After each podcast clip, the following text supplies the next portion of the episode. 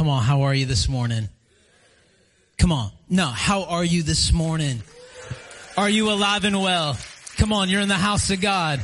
You could be anywhere, but you are here, and the Lord knew you were going to be here today. Praise God, right? Come on, I come from a church where, like, even when the preaching's good, people talk back. And when the preaching's bad, people still talk back. So you can still talk back to me, all right? Come on, I know it's early. You got hopefully you got some North End coffee this morning in you. I know I did. I'm on like 4 shots of espresso plus cold brew when I woke up at 5. So I'm ready to preach. But I just want to tell you, you have the absolute most amazing church, and what is being cultivated and established, and the roots that are deep here are just so beautiful. It's so beautiful what you have here. I mean, Hilton Head is gorgeous and Bluffton is amazing, but this church is amazing. You have some of the best leadership in your house. I mean, we watch every single Sunday of what's happening here just because we love it. And Caleb, I love you. Haley, we love you from the bottom of our hearts. We love you. We're so blessed to have you a part of our life and a part of what we feel like God is stirring in us in this season for church planning. And so, man, I'm just excited to be here. Your staff too, Pastor Brad. I don't know where you're at. Oh, he had to go to Bluffton. So love you. If you're listening somehow, some way, I love you. And just the whole team. Tonight, I'm going to let the cat out the bag. I'm guest preaching tonight in youth. Come on, somebody. So, hey, if you are, yeah, I'm ready to go. I got a word in my heart for tonight too, for the youth, for Gen Z tonight. So if you have a student or you know a student, if you're like, don't be like a weird kind of creeper person, but if you're like, if you know people, like be like, yo, you need to get to Renew Youth tonight. So have them come. People up there, have them come. So I'm excited to preach. And yeah, can we pray? Come on. I know that you guys are a church that prays. Let's pray. Let's go before the Lord this morning. Jesus, I just submit myself to you.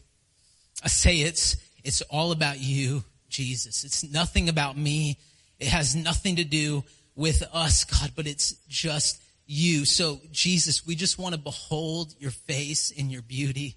We just want to behold you, Lamb of God, who takes away the sin of the world. And God, I decrease today so that you might increase.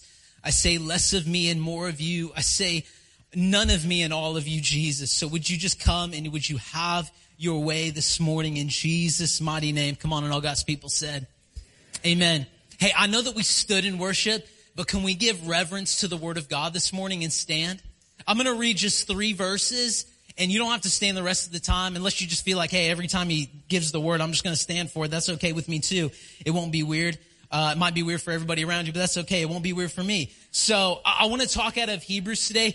And the word that was deep in my heart when I was making this message was just awakening. That there would just be a generation, Gen Z, that would awaken to the things of God.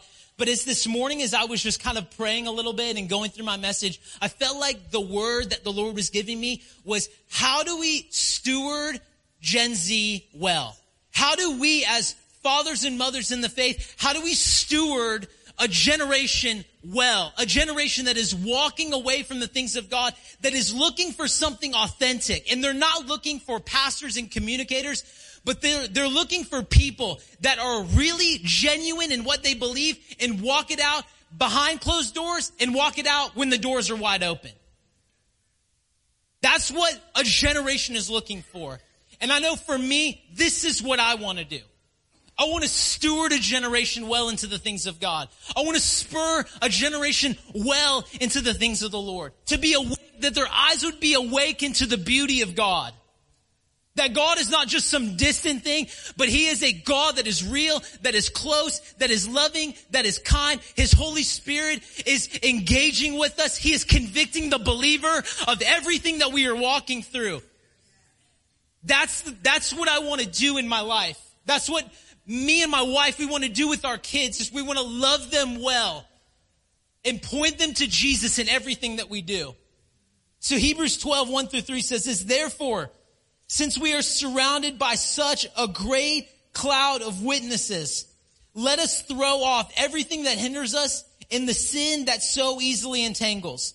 Let us run with perseverance the race marked out for us, fixing our eyes on Jesus, the pioneer and the perfecter of our faith.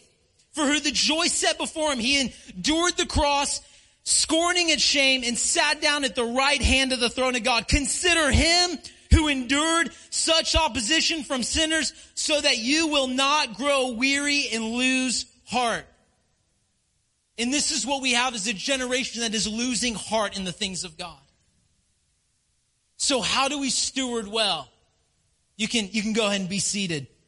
Just a couple things that I've like just began studying, the next generation, Gen Z, really the generation right now.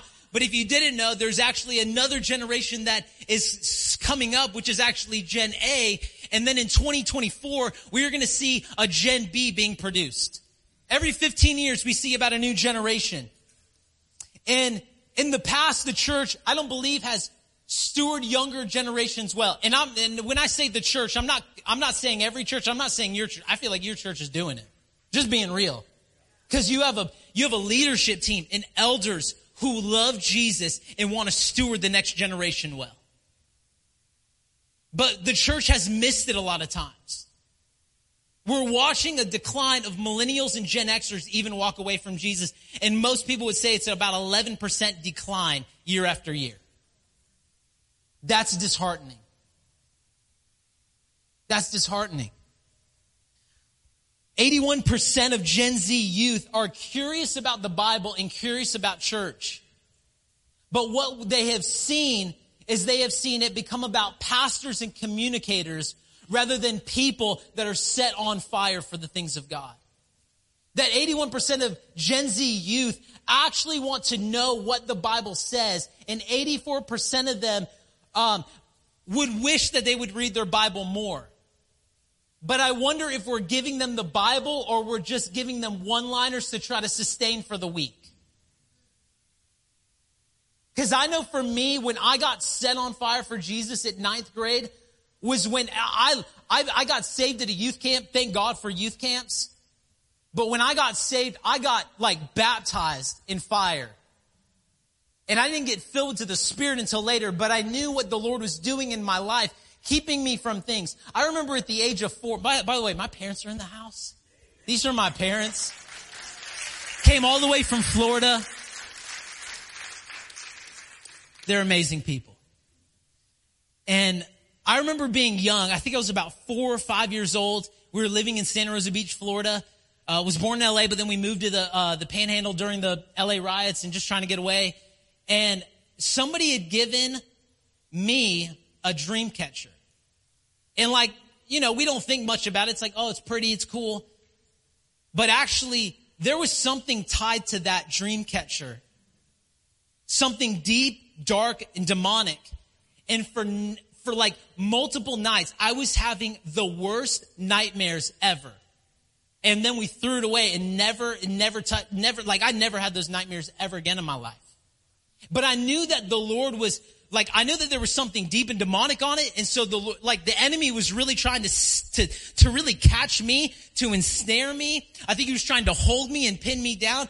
But the anointing of God was, I felt like even at a young age, I told my parents that I wanted to be a preacher.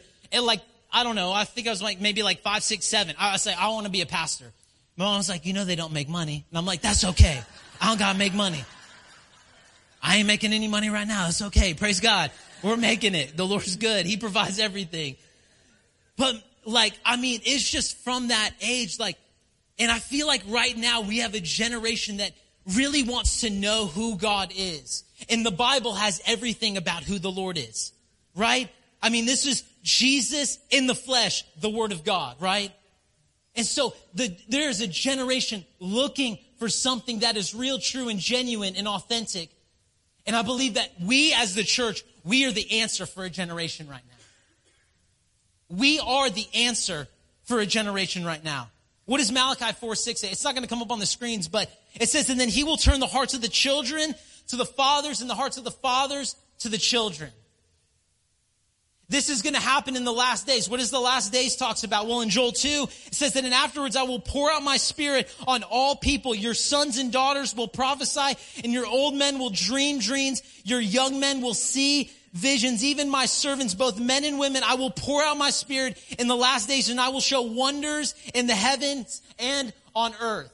The only way that this happens, the only way that we have a Joel 2 experience, I believe, is when we walk, when we see Malachi 4:6 happen, which is when he will turn a generation to the hearts of the fathers. This is for us as mothers and fathers, as men and women of God, to steward a generation well. That we would see them turn their eyes to Jesus and walk close with Jesus. So I kind of want to just break some things down before I really get deep into this message. But if we look back at Hebrews 12:1, it says that since we are surrounded, and you can put that back up. It says, since we are surrounded by so great a cloud of witnesses. See, in the mind's eye, what was pictured here by the writer of Hebrews was that there was a cloud. It was witnesses of people that were looking upon, but not just so much looking upon, but actually trying to stir and to speak into what was happening on the earth. It was like previous champions of faith as spectators from heaven cheering on as we press on and overcome the present discouragement of this day and age. This is what was happening. The Greek word translated for cloud was actually indicating a group, which is where we get so great a cloud of witnesses. You know, when it talks about laying aside every weight, you know, there are things that are holding us down and holding us back into walking into the things of God. There are things that we have to push aside. I think this is what Paul talks about, you know, that I press to lay hold of the things of God, leaving the things that are behind and going forward into what lies ahead. I know for me in my life of where I've seen this happen is when I'm laying down the things of my past. And when I lay them down and I leave the things of my past, the things of the future and the things that God has begin to rise up as I leave those things that are behind me. But when I'm continually dabbling in, holding on to, not letting go, holding it in a closed fist, that's when I don't see the things of God happening before me.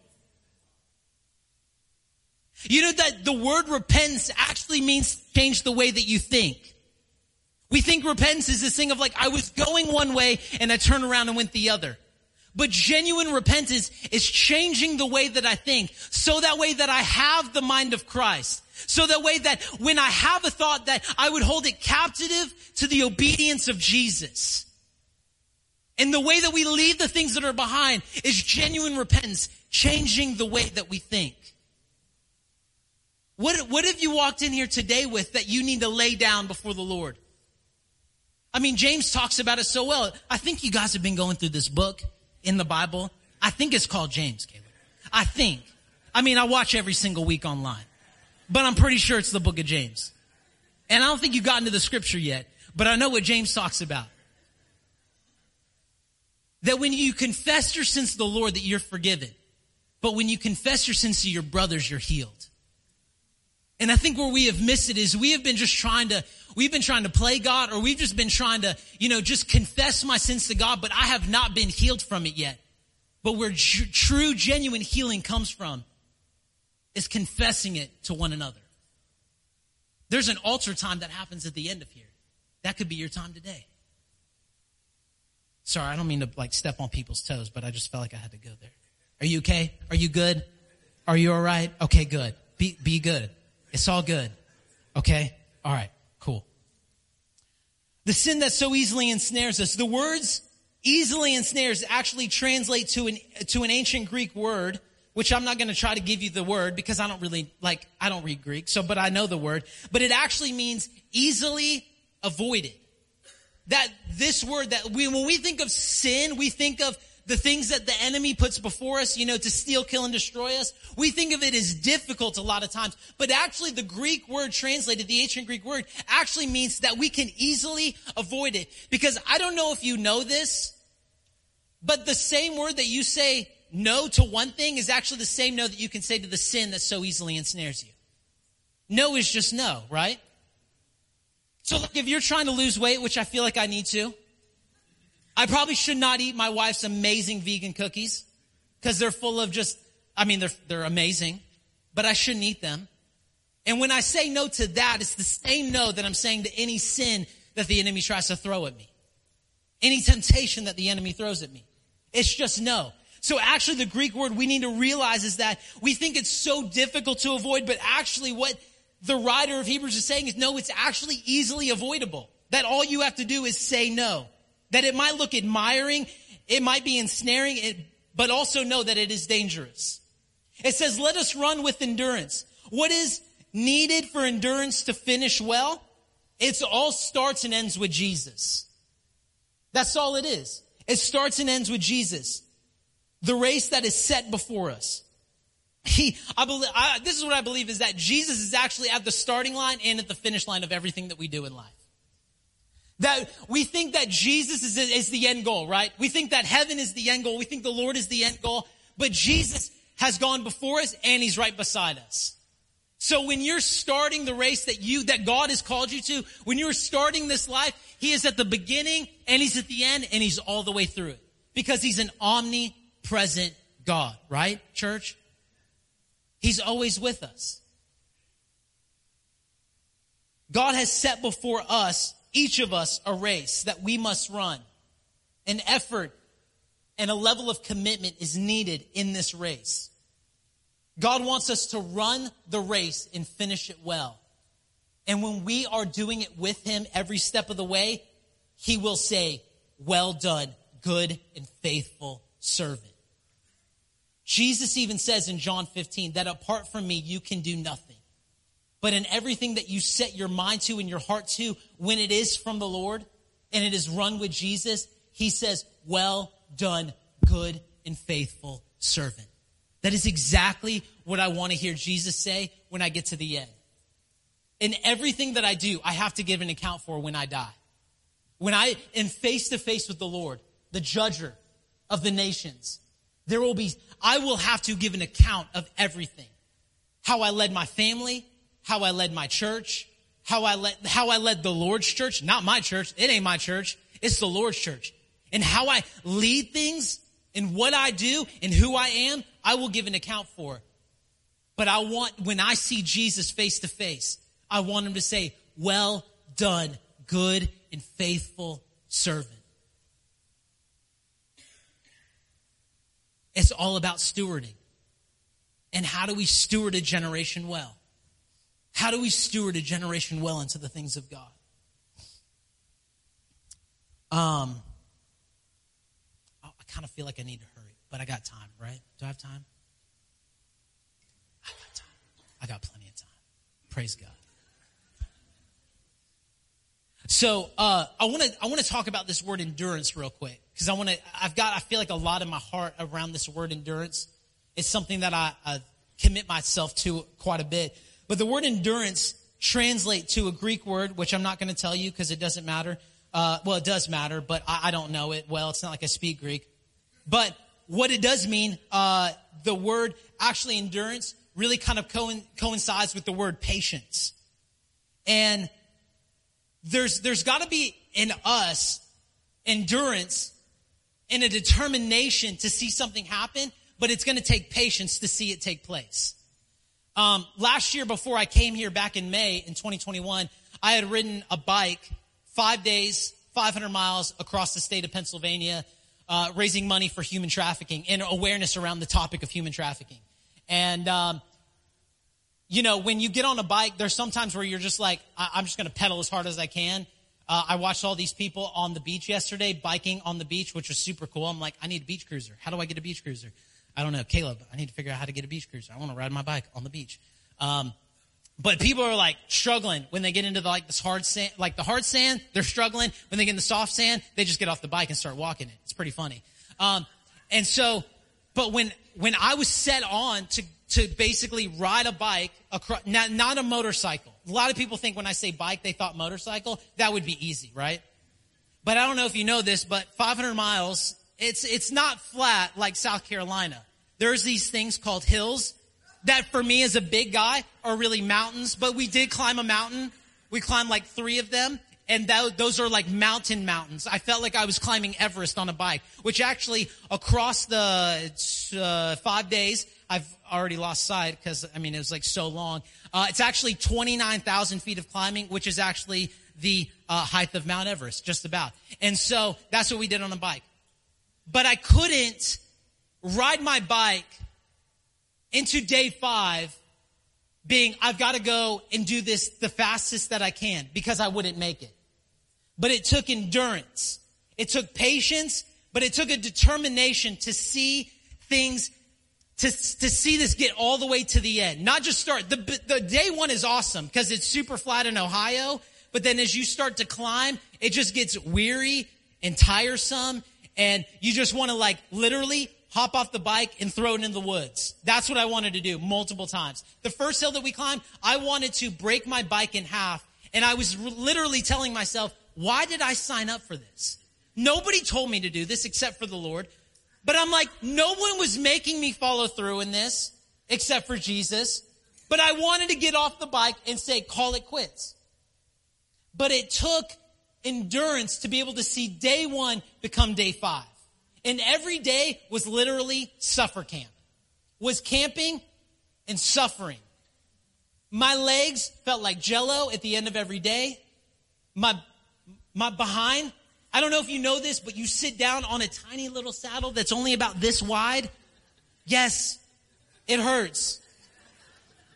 I wanted to end literally like it would be 5 miles in on day 2, and I'd be like, I'm done. I think I want to die. I think I hope. I literally like, Jesus, if you could just take me now, I would be A-okay. Yeah.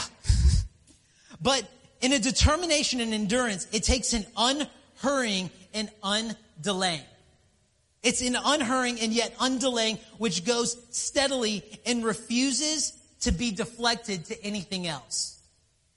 And I think where we see a generation walk in the things of God, it's not a one-time talking to somebody who is younger than you, but I think it is a determination, setting forth a mindset of I'm going to have endurance that even though I may not relate well, there is something that God has put in me that I can put into somebody else. God has put something in you. Let me tell you something. If you are not dead, then God is not done with you. And I question, as fathers and mothers in the faith, whether you've been walking with Jesus for 5 days or 50 years, we have something to give to a generation that needs Jesus. There is something that God has deposited into us as believers that we need to give to a generation. So, my question to you is, what does this mean for the church? And what does this mean for the next generation? What does this mean for me and you? And what does this mean for the next generation? Well, one, I would tell you this, is that there is a need today more than ever to stir the things of God into a generation. Judges 2:7-10 says this, and all the Israelites served the Lord throughout the lifetime of Joshua and the leaders who outlived him, those who had seen all the great things the Lord had done in Israel. In verse 10, after that generation died, another generation grew up who did not acknowledge the Lord or remember the mighty things he had done for Israel. This happened thousands of years ago, and yet it's still happening to this day. We have to do something. There's a thing of spiritual legacy. There's, I believe, a picture of spiritual legacy that we see in this, but also throughout the entire Bible. There's 2 generations that have intentionally been positioned to co-labor together. You and I have been positioned to co-labor with the younger generation to raise them up in the things of God. You believe that? I fully believe this. And where we actually see this is we use this scripture when Jesus talks about not being unequally yoked. And we use that as a picture of, you know, when it comes to in relationships, in marriage, with friends, with business partners, all these different types of things. But actually, when it talks about, Jesus actually does mention about how we are to co-labor with one another. And I don't know if you know this, but back in the day, when you would teach a younger ox to plow a field, you would yoke an older ox with a younger ox. And the younger oxen would be looking to and fro, because once it gets shackled with the yoke, it became like, it almost was like trying to figure out, well, what do I do next? Where do I go? I've only been able to walk freely, most of my life right now. And now you're shackling me, and I'm walking next to this other big thing, which is me, but I'm only smaller. And what would happen is an older ox would actually begin to teach the younger ox how to plow. And when the younger ox would begin to veer, the older ox would keep a position to continue to plow. And I don't know if you know this, but this is what I believe, is that for us, we are meant to till the soil of the things of God. There is something that is being planted to be harvested in the future. And how do we do this as an older generation? We need to be walking side by side with the younger generation. We need to be teaching them what the Word of God says. We need to show them what integrity means. We need to show them what character means. We need to show them how to pray. We need to teach them how to worship. We need to do this side by side, because as a generation, I remember being so young in my faith, and literally I'm at school and I've got people that are trying to pull me back and forth. And then I'm sitting with my mentors and my elders and people of my life that were walking with Jesus. And I remember just doing life with them. And I think it's when it comes to co-laboring, it's linking arms with one another and walking out what it means to be a follower of Jesus. This is what a younger generation needs. This is the need today as a generation is walking away, to do life with them, to pull the plow with them.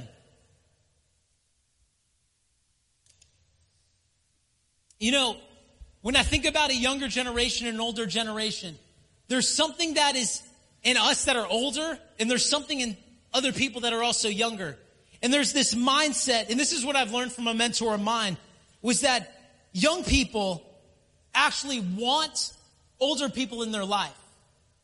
And what young people would say is, I need you to love me, I need you to believe in me, and I need you to listen to me. But in an older generation, what we have done is we say, we want you to respect me, I need you to be trustworthy, and I need you to be teachable. And those are two different languages. These are two different languages. And I think when us as an older generation, where we want respect, we want trust, and we also want teachability. A younger generation is saying, look, I just need you to love me. I need you to believe in me when I say something. I need you to believe what I'm saying. But I just need you to listen to me. A younger generation wants relationship without authority, and an older generation wants authority without relationship. But the two, as we co-labor together, must come hand in hand. Because where you give relationship, there you will see authority.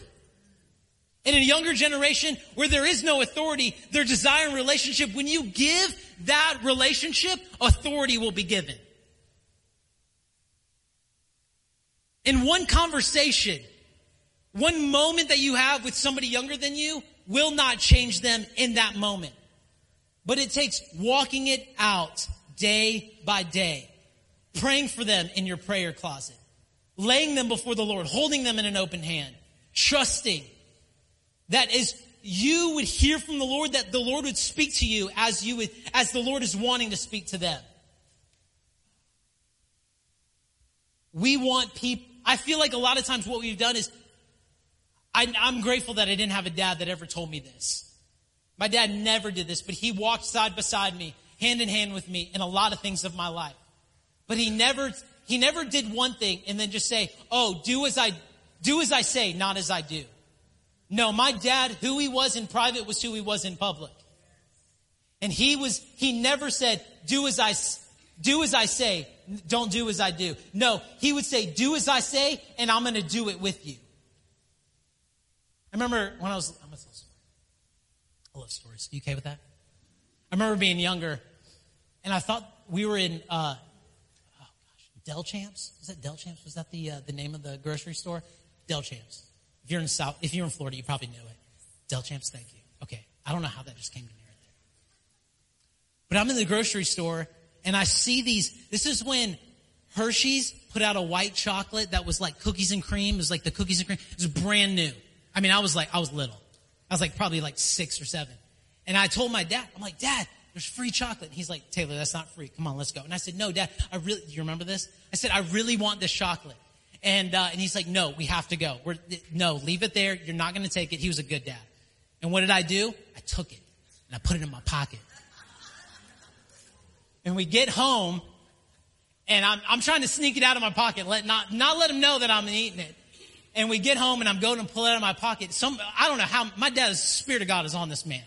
He comes into my room and he's like, what are you doing? I'm like, eating chocolate. And he's like, where did you get that from? I said, the store. He said, why did you take that? I said, I don't know. I just wanted it. It was free. He said, Taylor, that wasn't free. You know what he made me do? He could have just been like, okay, well, don't do this again. You know what he did? He drove me back down to the store, got the general manager, and he made me confess what I did to the general manager. I hated that moment, but you know what? I was grateful for a dad that could have just been like, hey, that's not okay. Just go ahead and eat it. It's literally, you know what happened? When I told the manager, it was a woman. I told her what I did. I said, I stole this and I didn't mean to. I thought it was free and I took it. And I learned it wasn't free and I'm sorry. And she was like, oh, that's okay. You can just take it. And I was like,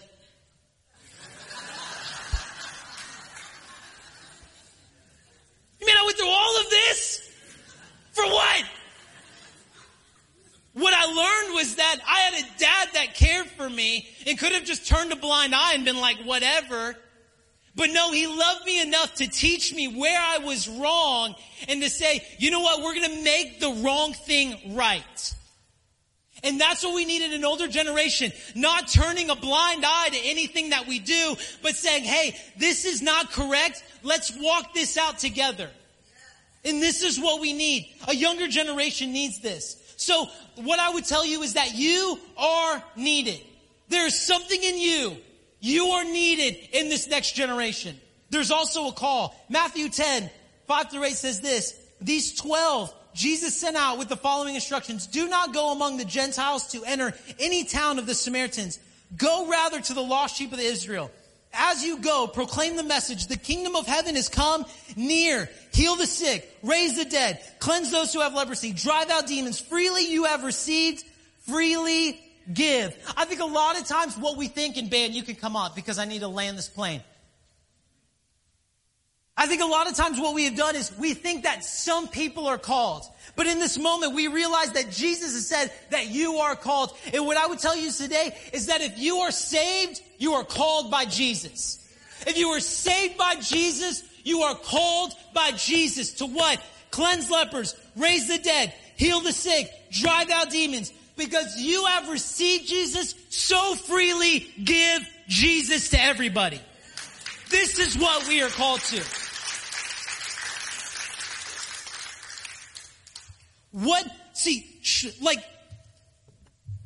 Who in the next generation's faith is stronger because of how we discipled them? Look at your life right now and just think about those that are younger than you. Who in your life, their faith is stronger because of how you have lived out a life with Jesus? Because how you have walked side by side with them as you walk with Jesus. Whose faith is stronger because of how you rub shoulders with them on a regular basis? Church, we cannot lose a generation to the things of God. We have got to stir in them, to fan in the flames the gift of God. We need to blow on the embers that are dying. Begin to blow in them to see them be revived. And see them walk with the Lord. I would go with any measure to make sure that this is happening. I know that it's the heartbeat of a church that we want to establish in Pennsylvania. The Northeast, which is cold and brutal, 5 months out of the year, it is gray. People are depressed. Angry. Every time the Eagles lose, they're even more angry. But let me tell you something. I will not settle for an apathetic church. I will not settle for a generation walking from God because I know that we are called. I know that we are the answer. You and I are the answer for a younger generation. Luke 17, 20 through 21 says, one day the Pharisees asked Jesus, when will the kingdom of God come? Jesus replied, the kingdom of God cannot be detected by visible signs. You won't be able to say, here it is, or it's over there. For the kingdom of God is already among you. And actually, some versions say that the kingdom of God is already in you. You are a carrier of the things of God. You are a carrier of the Holy Ghost. You are a carrier of the anointing of God. And if it is in you, it is to be given. How will people taste and see that the Lord is good unless they eat of the fruit that is being established and is coming from your life? The fruit that they eat, the fruit that you bear is not for you. It's for other people to taste and see that God is good. And there are people, a generation, a younger generation, that needs to know that God is good. Even when the door shuts, God's still good. Even when their boyfriend or girlfriend broke up with them, He's still good. You didn't get into that college, it's okay, He's still good. Your mom and dad walked out on you, it's okay, He's still good. A loved one was taken from you, it's okay, He's still good. And those words mean nothing, but when you walk with a generation, they see it as you walk with them. They see things happening in you that they're like, I need that. And I want us to realize this, is that when it comes to serving a generation, that's not for some people. No, if you're still alive, if you're still breathing, if you're not dead, then God's not done. And I would tell you this, is that I want to stir in you something today. Like, I would love to say, let me stir in you to give and sow into our church. That's not it right now for me. Though we need a lot of money to plant a church, being real. God's got that. But can I tell you something? Here in this church, in you, God has something for you. And today I would tell you is that you are called to serve the next generation. You're like, well, I don't know where to begin. Let me tell you how to begin. Sign up to be a part of the Renew Youth. Be a part. You're like, well, I don't have time to give. Get rid of some things in your life to raise up the next generation. Just being real. So what's going to happen is there's a QR code. You can take your phone out, put the camera up, hit that code, and sign up today. A generation needs you. A generation that has walked. You have no idea. If there's a student that comes tonight that might be contemplating suicide, that might be contemplating walking away from God, what you just stepping in the door and being there for another person, what that can do. And you might be thinking like, I'm not ready yet. That's okay. It takes actually stepping in the door sometimes become ready. Because if you just stand on the outside, well, I'm not ready yet. I need to get some things in order. I need to do this. I need to do that. No, put your foot in the door, cross the threshold, and just begin to serve and watch what happens. There's a generation that needs us to walk side by side, hand in hand with them. And you can be the answer.